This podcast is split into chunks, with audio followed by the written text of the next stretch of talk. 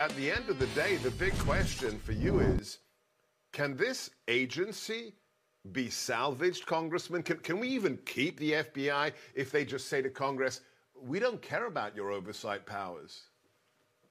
There are far too many people at the FBI and within the national security apparatus who believe that they ought to make the decisions regardless of who the people elect, and that members of Congress are just like sand passing through the hourglass and they really are the permanent existence of the government. And that's very dangerous to our republic and to our rights.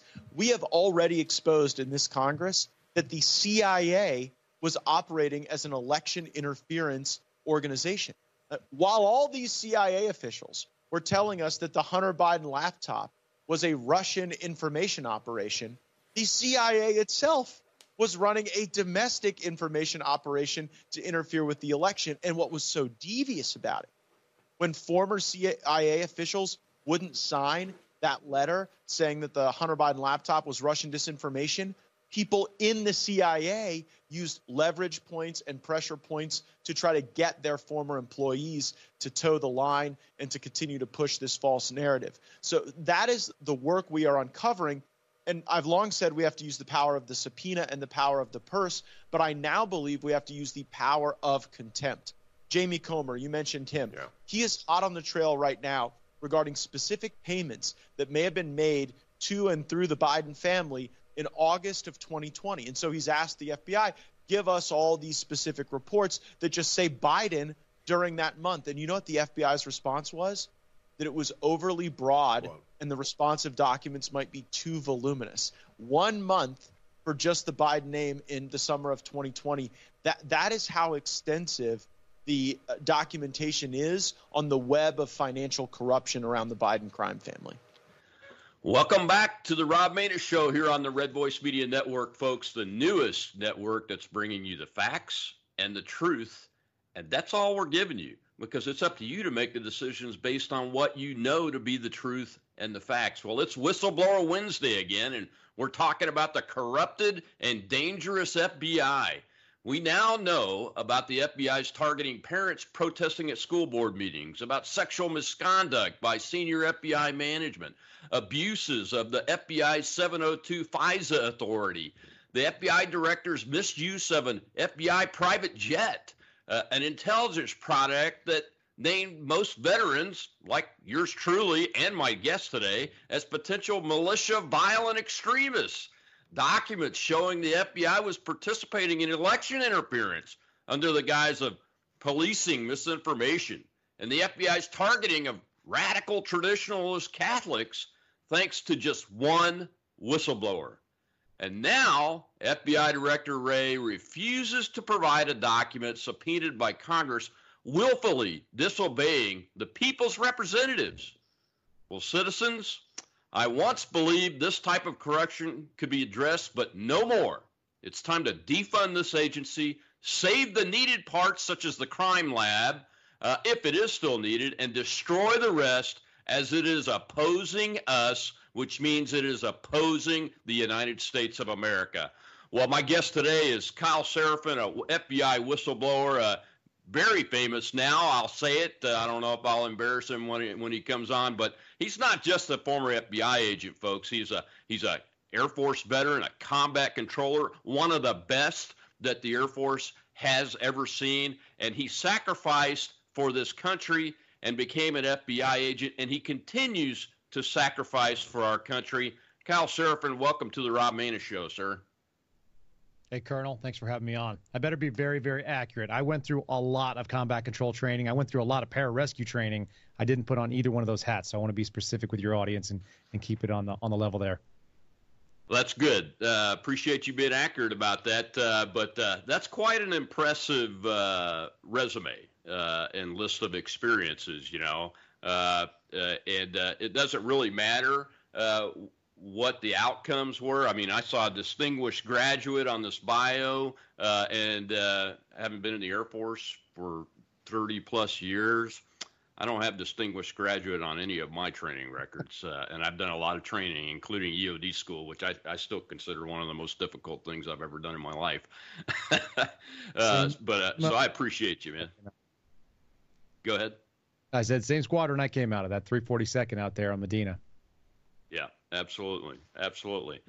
Well, man, uh, you heard the intro and saw Gaetz's comments on the video. Uh, first of all, thank you so much for coming on. I know you're very busy. Uh, uh, uh Dan Bongino has blown you up, brother.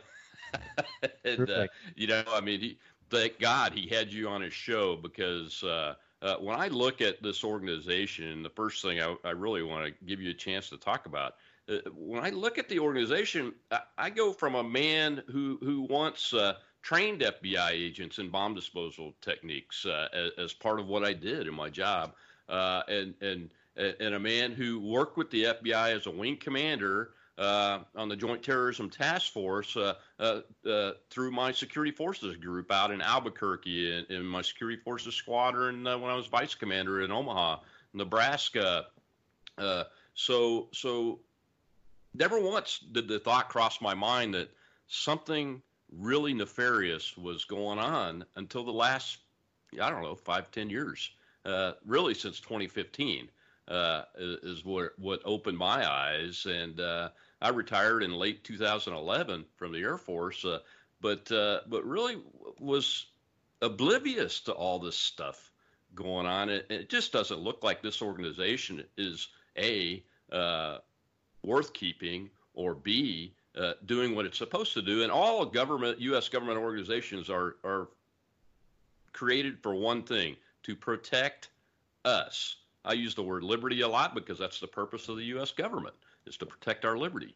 Uh, they're working at odds with us, from what I can tell. I mean, you've been on the inside uh, for several years, and obviously all that list of their of their came out of your bio uh, you know and that one whistleblower was able to give us all this information it's all been proven to be accurate from well, what i could tell uh, yeah you're 100% correct. I think your time assessment is accurate. I think 2015 2016 which unfortunately for me was when i entered the agency. So um, i only saw the decline and sort of the uh, the normalcy of the issues that we are all seeing at this point. And and they were immediately apparent to me. Uh, I've got, you know, I came in at, at 35, almost 36 years old, which is a little bit more seasoned than many of the people that joined the FBI Academy. And uh, very, very little wool can be pulled over your eyes once you've kind of seen what the government looks like already. And I, I had a little bit of experience. I, I came into the Air Force at 27, so I came into that with open eyes as well. So private, uh, private sector experience was helpful for me walking in there and, and knowing what looks right and lo- what, what looks wrong. But um, I'll, I'll, share this with you and with your audience. One of my uh, my buddies now, and he's uh, also a whistleblower, and his uh, video testimony was shared with Congress the other day. His name is George Hill, and he's a retired supervisory analyst from the FBI. Uh, also worked in the CIA, and he had 26 years of of honorable service with the Navy and the Marine Corps. And mm-hmm. one of the things that he mentioned to me, and I think this will resonate with you, is that the United States government and even the United States people we accepted a different definition of national security on September 12th of 2001. And I've never heard him, anyone else put it the way that he did. But what he said was before that time, we all sort of signed up, we all agreed that the purpose of national security was to protect American liberty and was to sustain the Constitution and our constitutional republic. And on September 12th, the definition changed dramatically to no American can die on U.S. soil at the hands of a terrorist. And once you accept one of these no fail missions, tyranny is required. Now, in the military, we don't mind that because uh, having a tyrannical uh, commander and, and for a zero fail mission, that is something that people sign up to and they accept. Uh, they accept to subjugate yeah. themselves. But we don't do that as citizens in this country. And there is no apparatus that can come up there and make the argument that you no longer can be free in the land of the free, where people have given their lives and men and women that we know have done that sort of thing. We cannot accept that as a definition of how you live your life simply because the national security definition have changed. So a really dangerous uh, change, but it didn't really steamroll until that 2015 mark. I think you're correct. Yeah, and that's that's one of the reasons why I oppose the uh, Patriot Act uh, from the very beginning. Now, I was I have to be very transparent here. I was in the Pentagon on 9/11, working in the National Military Command Center and helped with the with the firefighting and casualty recovery uh, and those kind of things all day long uh, that day, and then was back at work on September 12th, uh, uh, trying to figure out who the heck these guys were, and and you know figure out what the plan, help figure out what the plan was going to be to address it.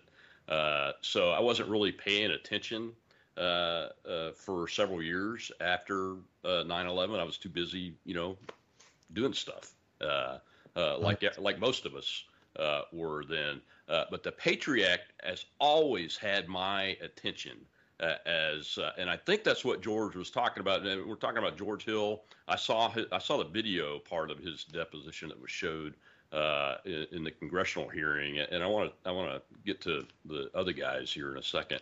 Uh, but uh, uh, but George is absolutely right. That's exactly what happened. I, I have not heard it put that way before. And I've struggled with this. I've run for office and, and run for office on the plank of, of repealing the Patriot Act because of what I have seen happen uh, with especially the surveillance of, of the American people.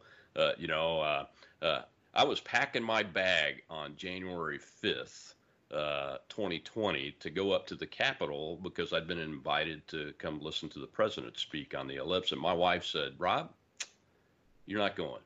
I don't want you to go and I listened to her. But had I not listened to her, my phone and my credit cards would have all been in these dragnets uh, that have been illegally put out against every U.S. citizen uh, that was in that area.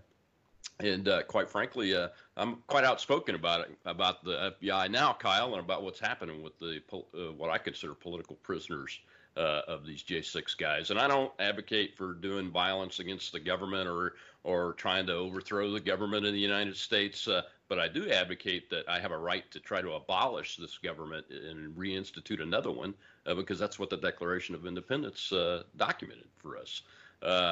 Those are two different things. But I'd be surprised. I wouldn't be surprised if they were looking at me now because of this act.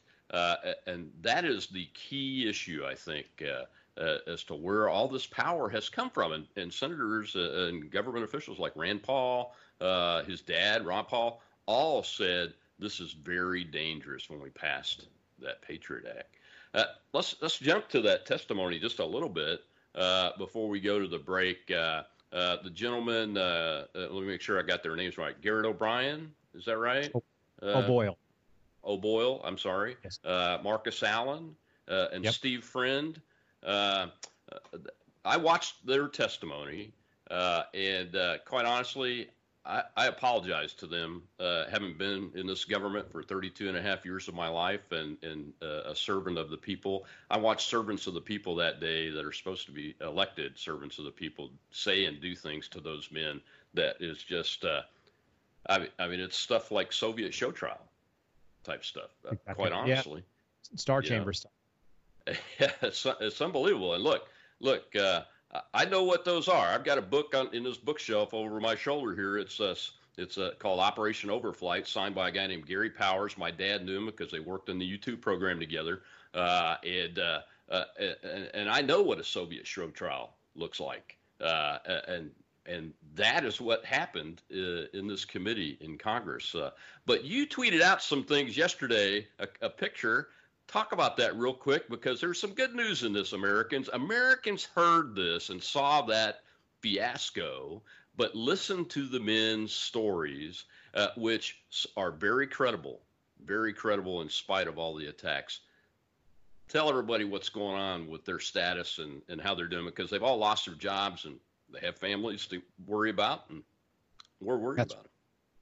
Well, uh, Americans step up the way Americans always have. When there's a need, then they do the right thing, and when they have the opportunity to do it, then I think people overwhelmingly do. So we had a, a couple of tweets that went out. We had a number of uh, larger accounts on Twitter share it, and uh, the end result was collecting over $550,000 for these two men, which is going to be a significant boon to them. In fact, it's enough of a cushion that these guys are going to be able to basically recoup the losses for the last year and year and a half, you know, respectively, that they've gone without pay and we're still going to be able to make a donation, probably to a charitable foundation, to help other whistleblowers in the future. These guys are not greedy. They're not out there trying to profit. Nobody out there is looking for a Lamborghini. They're just looking to make sure that their kids have a coat in the winter and that they have, uh, you know, that their house mortgage is, is paid in, in Marcus's case.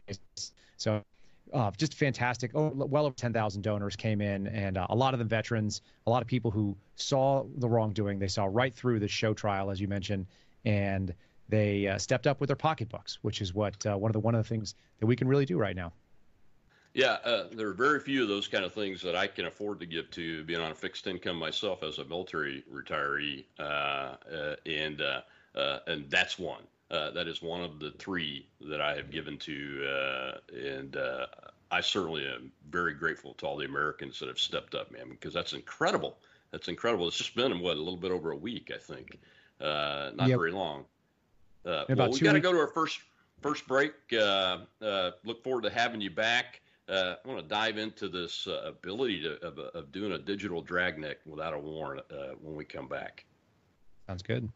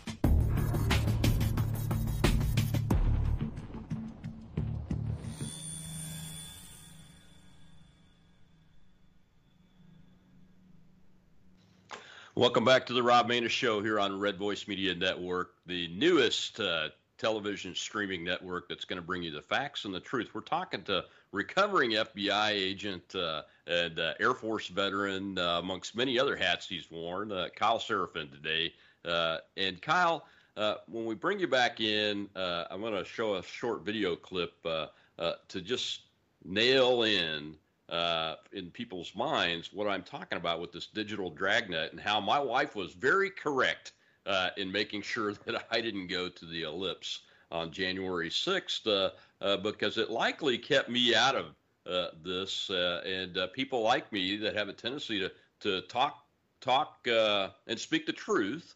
have been not only arrested, but I mean, we were seeing people convicted of, of seeing things like seditious conspiracy for what they said, uh, and they happen to be in this circle, uh, this digital dragnet. Uh, uh, uh, Krista, go ahead and play that clip. And I think Americans need to hear it because there are other glimpses of just how the victimization is going on and how it's victimization at scale.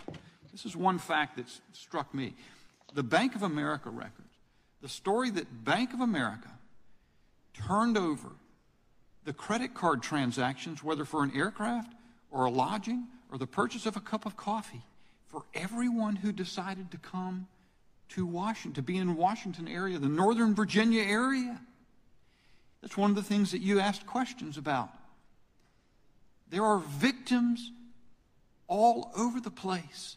All of the people who suffered when the FBI and the Department of Homeland Security got involved in censorship with social media platforms, millions and millions of tweets and narratives being taken down. That is victimization at scale.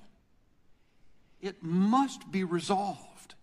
And the fact that those who profess to be most concerned about victimization of people by law enforcement in this country join in the victimization of you.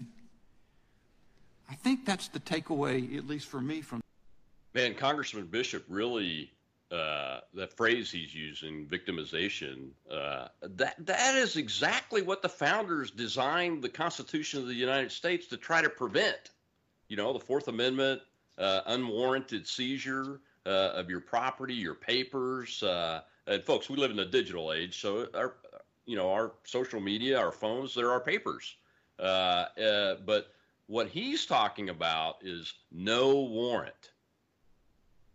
Correct. What I said, a digital dragnet without a warrant. How did they get away? How did they ask for that? Actually, Kyle, do you know how that I, happens? It's it's far worse than that. They didn't ask. Bank of America came and volunteered it.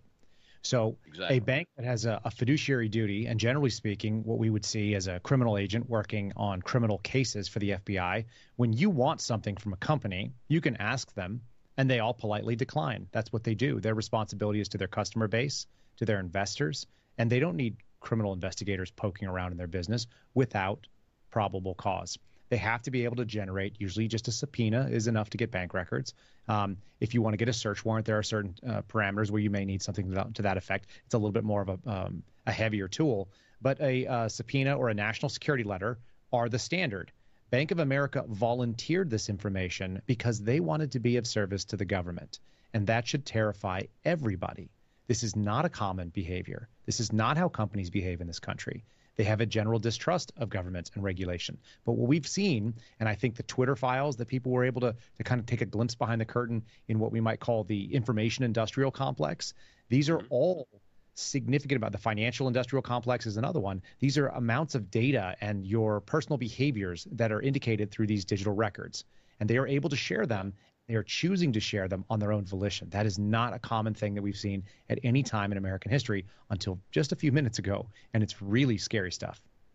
Yeah, it's it's shocking. Now, now we saw something to that effect, uh, actually to the next level in in Canada when the truckers were protesting, the, the trucker convoy uh, protested, uh, eh, where the banks actually shut their cards down voluntarily, uh, uh, and they shut their accounts down voluntarily uh, and then the government started asking for it. But here in America, that's not normal behavior, like you said. So, what is a national security letter, just for the folks out there uh, to understand what that means? You, you, mentioned a couple of tools like a subpoena, a warrant, and a national security letter. What is the national security letter? Most people are, are familiar with the criminal process. They know that we do search warrants, we do subpoenas. Those go to a grand jury. We come and request information, and the grand jury issues that subpoena on our behalf. Um, but many people are not familiar that the FBI has a second type of case that they they open and that they pursue, and those are national security cases. Now, these do not require a criminal predicate; they're actually the scariest ones. Those are the kinds that would be opened on you simply because you said the wrong thing, you've met the wrong people. I put wrong in air quotes, right? But um, the national security letter is a secret subpoena. It's signed off on by the head of a division, usually your field office, and it allows you to get things like bank records or toll records or who you've been texting and all these types of things. You send them off. It's a it's this it's very similar, but it is it is never revealed to you that it was issued. And so NSLs are just kind of the same kind of a tool that you can parallel, you know, build a a uh, a case in the national security space. Wow, that's that's uh, even more uh, damning, you know. Uh, so you, as we talked about, the Bank of America did this voluntarily. Uh, what what do you think about the FBI agents or the leadership, whoever took the call uh, and said, "Oh yes, we'd love to have that." Uh, what are the rules around that type of exchange and, and then this outcome where hey, we got all this data on the Ameri- on Americans uh, that's their private data voluntarily from their provider? So I had this conversation uh, with a couple of folks in the organization that is now sponsoring me, a group called Catholic Vote, and we were talking about uh, the deep state. We were talking about the way that the bureau is stepping on First Amendment protected liberties, and this is the same sort of uh, discussion about you know can you get government agents to do certain things, and if if the government cannot do it on its own, it can't pay an agent to do it either. And in the same way, the uh, you know when we talk about these types of records, they can buy records that already exist. So I'm just going to long form example if you don't mind. But let's say sure. that I want uh, someone to snoop on you, and we couldn't we couldn't legally ask them to do that sort of thing. We couldn't pay them to do it, and I couldn't do it myself. Whatever this type of thing was. Let's say a uh, a microphoned conversation without your knowledge. But somebody had already done it. We could pay for that. We can't ask them to do it, but if they knew that we wanted it and they went and got it, we could pay and have access to it. Particularly things like your cell phone ad data, things that might come out of or your bank transactions, so on. So if an aggregator had gone out there and they made it available to the commercial market, we could buy those things as well as a, as a government agency, which seems like semantics, and that's exactly what it is. What they're doing is they're doing end around. Now you had people at the Washington field office that received this information because it was volunteered to them, and they can accept anything that's volunteered. If it was a criminal that had gone and stolen it, we could take it as evidence. Uh, they could give it to us, even if we couldn't have gone and gotten it ourselves in that way. So they didn't do anything wrong, but the question then becomes are they complicit in doing something that is immoral? And I think there should be three standards mm-hmm. that we should have. It's not just if it's illegal. We should be asking is it immoral and is it unethical? And those right. are pretty commonly understood in Western society, the way that we operate, particularly with our Bill of Rights. And so, is it in the spirit of what our law enforcement is supposed to be doing? And the FBI took an ideological position that all the January 6 people were terrorists and that they needed to be rounded up. And that's why they've gone after them the way they have. So, to the credit of the Boston field office, which is where George Hill was working, mm-hmm. they actually refused to open cases on these people based on that non predicate, based on only bank information, based on this very thin veneer saying they were in the capital region and they bought a smoothie at Smoothie King. That's not enough to open an FBI case. And thankfully, the people in Boston said no. They got pushback from the people in D.C., which does kind of tell you where the rot starts and how bad it is there. And thankfully, there are people that are out in some of the field offices that have resisted a little bit. Not as much as we'd like, uh, but they yeah. do have some resistance. Yeah, I mean, I, I hear people say all the time, well, I used to think there are good people in the FBI, you know, in the non management, especially, you know, out in the field and all that, but I don't anymore. I, I don't quite buy into that because you, you see the people like George Hill, uh, and you and he's talking about other people that he knows that were actually taking the correct action. Uh, so there are some, uh, there are some, uh, and the reason why I did my intro the way I did with you is that you're just one whistleblower. We need more. We need more whistleblowers uh, well, that love this country we, we do have more people behind me. There's obviously there's no way that I could have generated all the documents. Even after I got kicked right. out, I was these forward. But what the what the people that I have been working with, and many of them are Christians, most of them, in fact, as far as I can tell, uh, many of them chose to not receive the vaccine, or they did get the vaccines for COVID, but they refused to attest to it because they believed that it wasn't the government's business. And as you and I know, there are very different rules and protocols. When you sign up for the military, you sign away certain, yeah. you know, certain types of uh, authorities for your own body. But when you are in civil service, that is not the case. And so there should be different roles and there should be different expectations. The people that have been feeding me information are almost exclusively what I'll just refer to broadly as unvaccinated Christians against COVID-19. And and they saw that the government was willing to quash them over this small religious choice they had. And they did have a right to, to uh, request it under Title VII if the government was willing to come after them, what else would they be able to do? And that's when they started unearthing a lot of this stuff and seeing that I'd already been hit by lightning. You can only get hit by lightning so many times. So they just let me have it. Uh, I came out yeah. in the front and became the spike and, and sort of the uh, the ground for them and a and a mechanism and apparatus to bring this stuff to light. So we, you know, there are more than just me. I, I don't ever want anyone to think that it's just a solo thing. It's like so many things. It's a team gig. Oh, absolutely. Uh, but it only took one to be able to bring it all out to light. You know, uh, can you go into any numbers? I mean, how how many people are we talking about? Uh, can you be general about it? But don't don't do it if you don't think you should. Uh, it's good news. so, yeah, so the FBI has about 36,000, 37,000 employees. Maybe it's a little bit light. It's it's right in that range. It's under 40. Yeah. And we saw that about 10% of them refused the the COVID shots, and and like I said, they had significant religious qualms with it. Let's say, and so that group is about 3,000. I was able to contact about 10% of them and build a kind of an underground source network of people in every field office, in every division, at every type of job you can imagine, in all the different backgrounds. So it, it's roughly a 300 plus type person. Um, the people that are actively going out there and doing things, it's probably a little bit smaller than that, but there, there are hundreds, easily hundreds, I would say, comfortably in, in the FBI that are good people that are doing the right thing and they wouldn't want me to forget about them. They've they've let me know as much that when we're out there, if we can let people know there are good human beings, that doesn't mean that the entity should survive.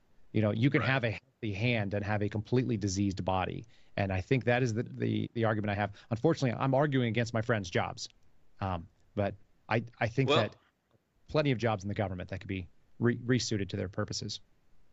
Oh, absolutely, absolutely. I mean, I get it look, I'm, I'm retired military myself. Uh, my paycheck is at stake if I make a mistake uh, uh, and and do a violation that they decide they're going to come after me. Uh, uh, or even make up a violation. Look, I've been in politics. People will make stuff up about you uh, if it means they can take you down. So, I mean, that's just the way it is in the 21st century America. Uh, so I said that we, sh- in our monologue uh, before we go to the break here, uh, as we start talking about the FBI and the organization itself, uh, I said, hey, you know, uh, if we can keep the good parts of it, like the crime lab, I think it's a it's an important capability. I don't know enough to know whether it's the only capability like that across the country or if any of the states have crime labs these days on that level. But but it's my opinion that it, it, we can't keep it. It's it's too broken. It's too corrupted Uh, uh, and, and its parent, the Department of Justice, uh, has major problems uh, on top of that. so when we come back from the break, let's talk about that and the non Durham report, according to the government and its minions, by the way. Indeed, it definitely did.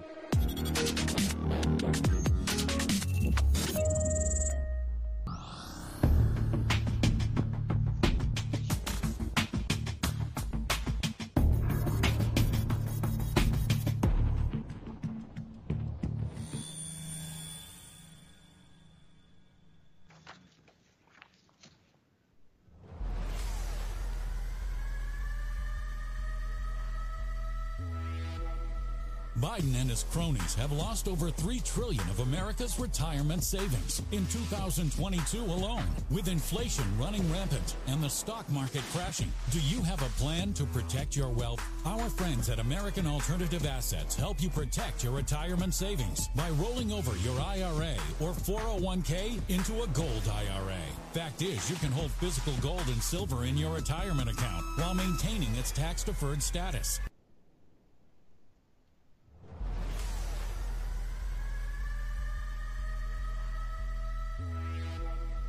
Biden and his cronies have lost over 3 trillion of America's retirement savings in 2022 alone. With inflation running rampant and the stock market crashing, do you have a plan to protect your wealth? Our friends at American Alternative Assets help you protect your retirement savings by rolling over your IRA or 401k into a gold IRA. Fact is, you can hold physical gold and silver in your retirement account while maintaining its tax deferred status. Visit protectfrombiden.com today to get your free wealth protection guide. This guide will give you all the answers you need. American Alternative Assets is an A plus and accredited member of the Better Business Bureau. Protect your savings now before it's too late. Visit protectfrombiden.com. Individual results may vary. There is no guarantee that past performance will be indicative of future results.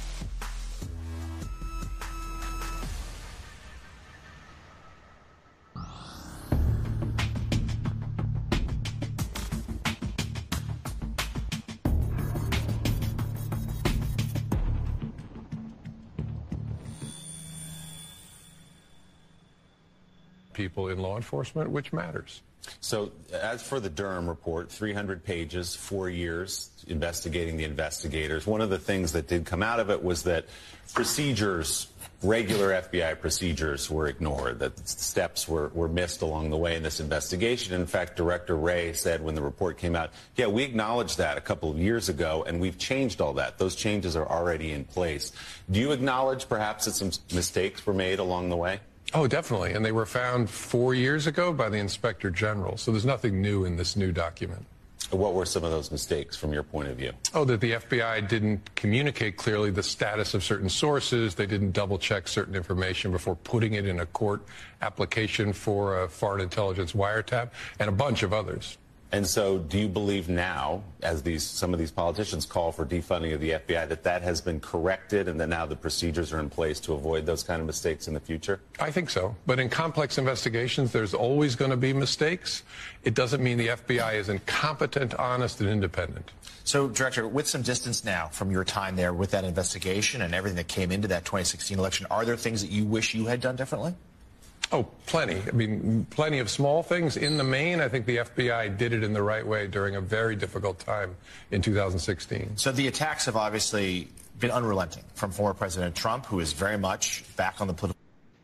Welcome back to the Rob Maness Show on Red Voice Media, and we're talking with uh, recovering FBI agent and uh, Air Force veteran uh, Kyle Seraphin today. And uh, Kyle, uh, that guy right there is the reason I know for sure the FBI needs to be completely defunded and destroyed. Uh, I mean, that guy right there, what he just said to me, uh, that blows me away, man. Unbelievable that a senior leader in the United States government could just outright deny that his organization led a hoax like the Russia hoax uh, for years and completely disrupted an American president's administration and this disrupted the execution of the laws in the executive branch of the government, amongst a myriad of other things. Uh, your thoughts? Yeah, it's really it's tough watching him. You know, he was the the one that handed me my creds in uh, my credentials that uh, gave me my ability to do my job in in uh, 2016. Uh, when I left the bureau, I was walked out sort of unceremoniously. I'd had my badge taken off. I'd, I'd actually left it on my desk for months, knowing they would come for it. And in April, it was actually April 18th of 2022 last year, almost uh, just over a year now. Uh, they came in and they took my badge, they took my gun, they took all those things, they took my car and my body armor and all the things you'd expect that were part of my law enforcement gear. But uh, I left two personal items on my desk. I was telling the story last night on uh, Twitter space with 800 people listening. It's pretty funny to me. Uh, I had two personal items. One was a book that was called Compromised, and it said how money and politics have uh, corrupted the FBI. And then the second book was A Higher Loyalty by James Comey. And so I left the two of those together as sort of a box set. I feel like they're good bookends. The, the, the, FBI is compromised. James Comey was compromised. And even those who listened to him early on, I mean, he talks a really good game, and the support employees loved him. Most people don't realize that there were, um, you know, mugs and there were T-shirts and hoodies that said "Comey is my homie." I mean, he was he had a cult of the director built up in a big way, far more than Wray in the in in the Hoover Building and also in the support staff but a lot of agents looked at him as slime when they started hearing that all the stories that he had, they were very narcissistic and they were very much, they were canned. They were rehearsed. They were very slick, just like you saw yeah. him handle these two guys. He's a slick operator. I think he actually believes what he says, uh, but it's very difficult to to have someone not own the mea culpa there, which is to say, we lied in front of the FISA court. We didn't skip some procedures. They lied. And the correction yeah. was Guys like me had to go take extra PowerPoint presentation training. They didn't fix the problems. The problem is the type of people. And actually, Durham says that in the report that if the FBI, it's not an issue of policy procedure, it's not an issue of guardrails, it's an issue of hiring people that understand that that oath is to the Constitution and they have to be faithful yeah. and loyal to it, to the three sort of things the FBI purports to be, which is uh, fidelity, bravery, and integrity. If you hire people that don't have those things, then you end up with the Peter Strzoks and the Andy McCabe's out there running roughshod over what should be, um, you know, would have otherwise been a very successful and more successful presidential uh, four years with uh, President Trump.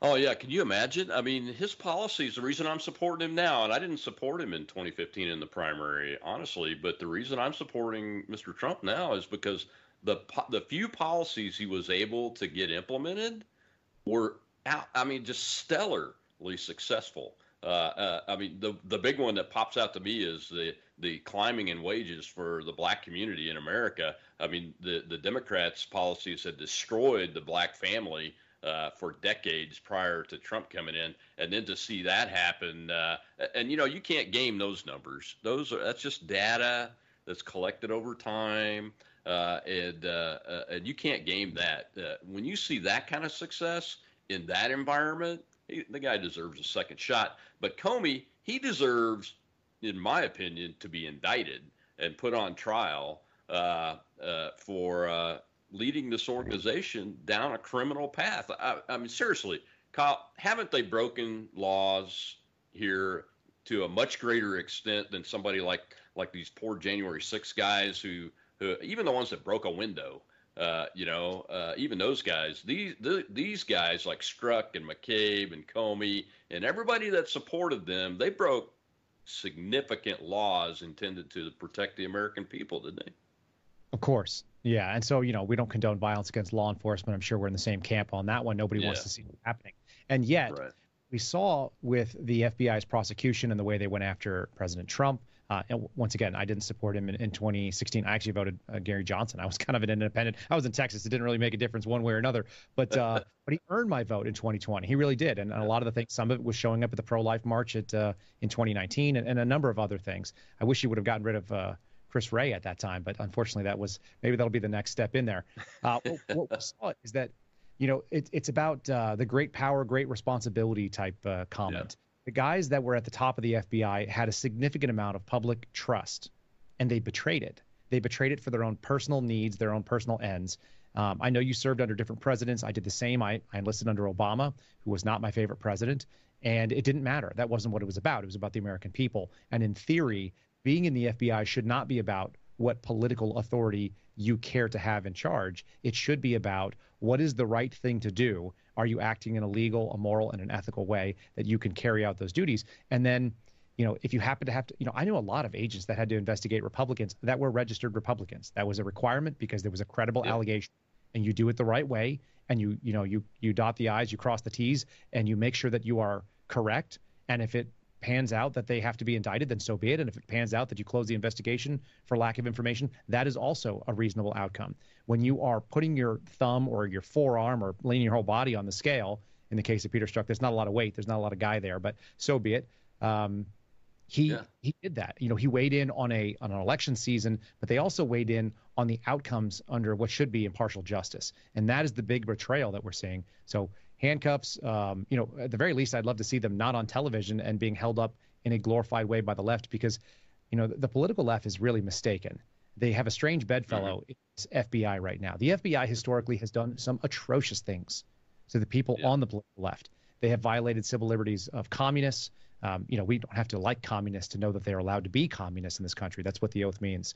And so right. there are plenty of places where the FBI, I mean, the FBI tried to get Martin Luther King Jr. to kill himself in the 70s, and that should be abhorrent to anybody. This is the same FBI.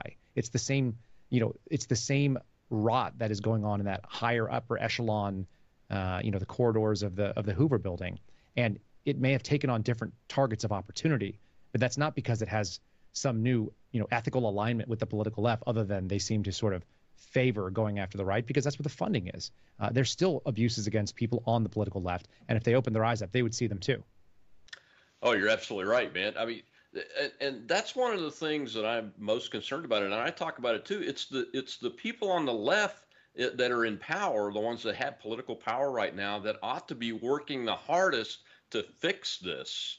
And from what I could see, the only fix is to to completely obliterate the organization and uh, and keep what pieces of capability we need these days. Uh, uh, because let's face it, uh, uh, these guys, uh, should, I think they ought to be in cuffs, perp walk, indicted, tried, kept in pretrial confinement in the same D.C. gulag that people that are being held in January 6th because they are a threat to this country. They are a threat to your freedom. you know, and and to to to think about. Uh, I have a picture on my wall of me and President Obama. You mentioned that uh, I served under several presidents. Uh, uh he actually is the signature on my retirement document. Uh, and there's a, only picture of me with a president, uh, and I've been with several, but the only one of me with a president is, is with Obama when I was welcoming him to Kirtland Air Force Base. and I look at that picture not from a political perspective, but I realized that the sniper team that's up in the control tower, up on top of the control tower at the airfield that's covering us, was under my control, not the Secret Services. I mean, ultimately they were under the Secret Services, but we had a sniper team there, one of the few Air Force sniper teams, and they were doing the covering while he was on the ramp uh, there. Uh, and I just wonder if in today's environment, whether I would be allowed as a commander uh, to be able to provide that service to the President of the United States, who happened to be a different political party from me. Yep. Now, nobody now, knew my party then, but right. but it's, they could find out. They certainly could, and they certainly you know have the ability to do that. And and we are seeing more and more that those things are coming into play for promotions within the military. You know, we're seeing uh, guys being removed from their command for simply you know writing a book, for having uh, opinions that are mainstream American opinions from just a couple years ago, including when they commissioned, including when they took their oath of enlistment. Those would have been mainstream opinions, and the country has left those people behind. So you know we're seeing in a in a big way that we are leaving behind the great war fighters, the people that actually have have made the United States the formidable power that it has always been. And you know that that I would say continuity of value systems that exist in the military goes back far before World War One and and it's always been there and now suddenly it's called into question the uh, just the, the idea that you would think that america is a great place to live and that you'd be willing to die for it is now somehow going to be controversial for people that are signing up. It's very hard to recommend that to your children. I've got young children right now, and I, I very much hope that the world changes in a way that it is a a possibility to recommend because looking at what we're seeing with our service, it's not about the you know the the E1s and the E4s per se, but I see a lot of the leadership in the mid ranks, the you know the the majors yep. and and the lieutenant colonels, they are being swayed by political pressure because that's the only way they're going to promote. And, and you know people do things in their best interest, but it's not in the best interest of this country. And you know, in the military, uh, commanders and senior NCOs, when they're put in, when they're the formal uh, commanders, uh, the the power you have is immense. Uh, so those people that are in the mid ranks are under incredible pressure to conform uh, uh, to support the team. Unfortunately, what they're being forced to conform to is destroying the team itself. You That's know, uh, with uh, this concept of, a, of white extremism and white privilege that's being taught, and that the oppressed versus the oppressor thing. That's destroying the team. Well, we got to take our last break, but when I when I come back, I want to talk a little bit more about this mass surveillance, but also I want to get into uh, uh your Christianity uh, and this thing about radical traditional Catholics. Look, I'm a Christian, uh, but I'm a Southern Baptist. Uh, but uh, but I live in Southeast uh, Louisiana and uh, and now in the coast of Mississippi. So I'm surrounded by Catholics, and my friends love me, and I learn a lot about it. But gosh, man, that blew me away. So I want to talk a little bit about that before we wrap this up. Let's go to that break, Kristen.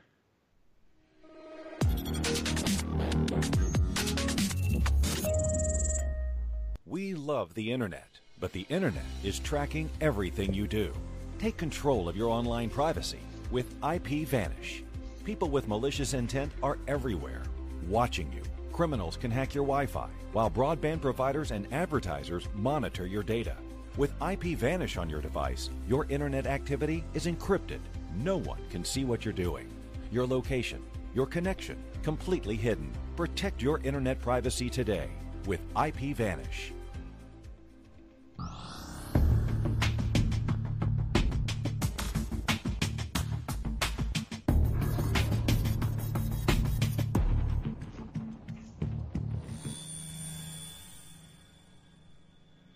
Times did the Bureau improperly use this?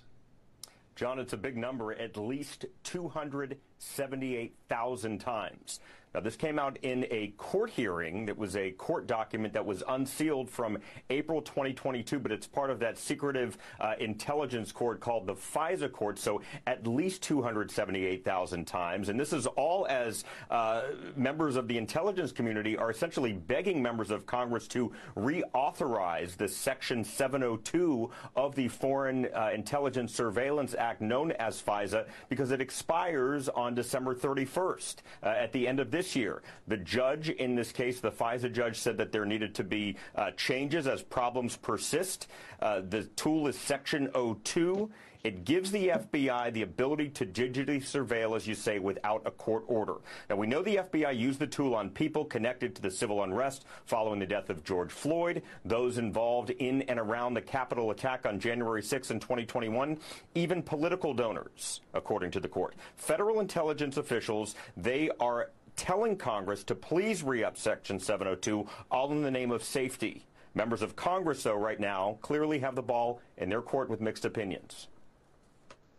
There have been dozens of reforms that have been made over the course of the last year or so to address those issues. Um, and again, they've been made by well intentioned people who have been, in many cases, following procedures and protocols and policies that aren't necessarily appropriate. And I think we've buttoned those things up. Well, her Democratic colleague Jerry Nadler on the uh, Judiciary Committee does not agree with that. He put out a scathing statement. He said, without significant changes to the law to prevent this abuse, I will oppose the reauthorization of this authority. Now, government data shows that uh, these FISA inquiries, these 702 inquiries, dropped 94% uh, 2021 into 2022. But Republicans and Democrats coming together in a bipartisan way to really uh, say that they have a lot of concerns about this because 200, uh, over 250 50,000 times, John. Two, a total of 278,000 times. That's extraordinary. Do, do we know, David?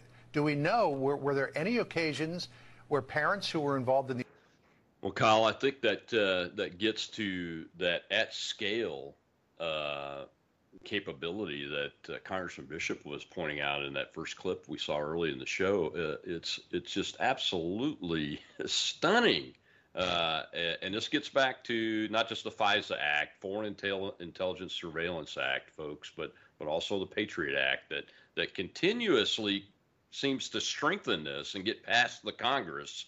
Uh, uh, and I think it also it also kind of really brings the point home what we were talking about in the last segment that the the left better get on it uh, because uh, and, and, it looks like some of them are trying to you know starting to pay attention and, and at least say the right things. I don't know what they'll do. Uh, always look at what a politician does, not what they say, and you'll see where the truth lies there. But uh, uh, your thoughts on that before we get into that? I want to talk about your faith and, and my faith, Christianity, and and how that plays into this uh, after we talk about this. But gosh, man, the FISA thing, I've called for it to be disbanded and abolished. Uh, uh, but but it, as a tool to look outward, it seems to have been quite effective during the war on terror. Yes and no. Um, I think people need to understand what 702 is. So, Colonel, if you give me just a bit of leash here, I'm going to kind of tell you first. What a weird world for us to uh, to be agreeing with Jerry Nadler on anything. Yeah but I do agree with him in this case. So 702 FISA is a targeting program that's run by the NSA that the FBI gets visibility to through a, a, computer system called DWS. It's just a program that's on all the, the secret servers. And what it allows us to do is theoretically target non US based foreign intelligence assets. So imagine a spy in country X that is not physically in our country. They have to be aligned with another country and they cannot physically be within the boundaries of the US. The minute they land on, let's say, you know, Dulles Airport or LAX, then they actually become a US person for the FISA's purposes and they can no longer be collected on and and that's only marginally useful. I, I, actually investigated Chinese spies in China. There's only so much you could do with them because they don't come here, and so we're looking for more people that are running domestic. But what also is grabbed is every single interaction on American wires. That's going to be all of our telco. That's going to be the phone calls. That's going to be our internet, our email traffic, and so on. Especially the big American providers. And the most valuable thing for a criminal investigator who is working in the counterintelligence space is to find Americans who are in contact with said Chinese spy, with said spy from country X. And if that's what you're looking for, that is a thing known as reversed targeting. And that is expressly forbidden by federal law. And that is what you are looking at in those 278,000. A huge percentage of them are reverse targeting. I would give this analogy so people can understand it. It's very easy, and then they need to call their congresspeople and tell them not to authorize it. The using FISA 702 is a lot like looking at the TSA officer whose job it is to find weapons and make sure they don't get on an airplane and you have to send every single person, which is all of your emails and all your phone calls, through a metal detector. Mm-hmm. And then you tell that same TSA officer that under no circumstances are you to look for weapons using the metal detector. But it's going to go off, it's there. It's going to go off and sound that alarm. But you're not allowed to use that tool to find it. You got to find it a different way. You tell me how that can be used legally. I don't see a way. I've never understood it. And I've worked with that tool. I spent two years working with it, and it was a problem for me then the safeguards that are supposedly in place are not good. There is no way to train people to not do the thing that they're supposed to do, which is find spies and people that are betraying this country when they have a tool that violates everybody's civil liberties. Now you touched on this, I think, uh, but let me make sure I'm right. I, my thinking is right on this. The, the, the term masking and unmasking uh, yep. came up in the Flynn uh, investigation when when he was un, unfairly targeted, in my opinion. That's my opinion uh, by the FBI uh, and the NSA and those kind of things. And uh, uh, is that part of this process? The masking of Americans that get their stuff gets picked up in this vacuum cleaner is the way I see it. This vacuum yes. system. It's supposed to be masked if they're American, right? Well, when it comes in, it comes in raw, like all FISA, like raw, all raw intelligence. So it comes into a guy like me. I'm looking at the actual email address and the people that it's associated with, and I know exactly, you know, who you are when it happens. If I'm going to do analysis and we're going to set it up the chain to anybody else to look at, then it gets mm-hmm. masked called U.S. person one, U.S. person two, you know, subject one, subject two of investigations, and so on. Okay. So then it's masked, and then they can, you know, mask or unmask it at the later level. But all FISA starts off in a raw format. There's no AI that's going and covering up these names. It's just It's just information. It doesn't have any meaning one way or another until we do analysis on it. So that is a misnomer. People think that it's coming in and it's disguised. It's not disguised. I read people's emails. I used to sit in an email box and just read everybody's email. A lot of them were in Chinese, so it was very not uh, interesting to me. I was, you know, struggling with our version of Google Translate, which wasn't very good. But it's it's very very transparent to those who are working it. And once you know that stuff, you can't unknow it. You're not going to unknow that person's name. You can't you can't unsee something that you saw. Uh, you that's cannot right. unsee it. I mean, it's just uh, that's why I asked that question because I think a lot of people misunderstood that in that whole discussion as as General Flynn was going through that, and that that was at the top of mind and everything.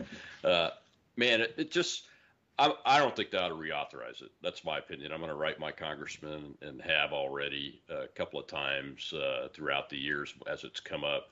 Uh, but uh, but it's just it, it's just something. It's a tool that's not needed uh, in the way that it's being used, and, and, it's obviously corrupted, as you just said. You know, uh, the, so Kyle, you're a Catholic, you're a Christian. Uh, uh, God bless you. What did you think? I'm going to tell you what I thought when I saw the reporting on the radical traditional Catholics.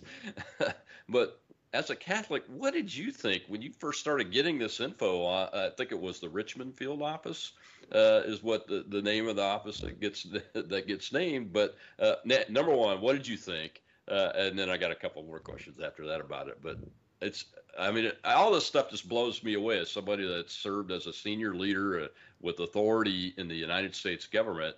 Uh, and I, I hear these things and I go, I can't believe this. This, this can't be real, but it is. It is. Yeah, so I, I saw exactly the problem that probably many people will see. And um, if we're going to argue about Baptists or Lutherans or Episcopals or Catholics, you're arguing, you know, who's hitting the center of the 10 ring. We're all still in the same ring here. We're all still in the same.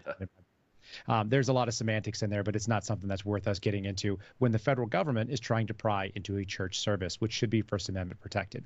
And so I saw the same problem uh, that my colleague did, who brought it to my attention, who was not a Catholic, by the way, and said, if they can come for the Catholics, they can come for any of us. And it was basically a yeah. primer to say that these are a fringe group in their estimation of uh, Christianity, uh, of Catholicism, and they're going to be using it to justify cases and investigations into all radical traditional Baptists, radical traditional Lutherans, radical traditional Episcopals, if you can imagine such a thing. And so, you know, it's not a real thing to be a, a radical Catholic that I'm aware of. I've been in the Catholic Church for 41 years. Um, I've come and gone from it, uh, but I've never seen such a thing. And I've met people who would be, I guess, as radical as you can find, and uh, that is to say they like Latin mass and they like the old ways. It's just not a thing that that involves. Yeah, this this was a. Uh, I've been following Jack Posobiec for some time. We're we're, we're kind of friends uh, and colleagues uh, over the years, and, and, he's Catholic. That's matter of fact, that's where I learned a lot of things from him. But uh, and I, that's where I learned about the Latin mass. Uh, is that what they were defining it? the tradition, radical traditional Catholics are people that go to that like Latin mass. Is that it? Yeah there was a church conference uh, for the Catholic Church in the in the 1960s called Vatican II, yeah. and that allowed the mass to be said in the vernacular in English or wherever else you live. And so yeah. when that happened, many people still prefer the traditional mass. It was good enough for the guys that uh, you know went and conquered Europe and in uh, World War II. It was good enough for all of our our great veterans that did all these things. So you know many people didn't want to part with that, and so there was a little bit of a schism in the church as far as like uh, what is the proper way to do this thing. Mm-hmm. What the FBI argued was is that people who like those traditional masses have common cause with white supremacists because they agree on the following topics: gay rights, um, abortion and the lack thereof, or the the uh, lack of interest in it, and um, that we should have a legal immigration system at the border. And and that apparently makes you a white supremacist, which I would say those are pretty mainline conservative, not even just Christian positions.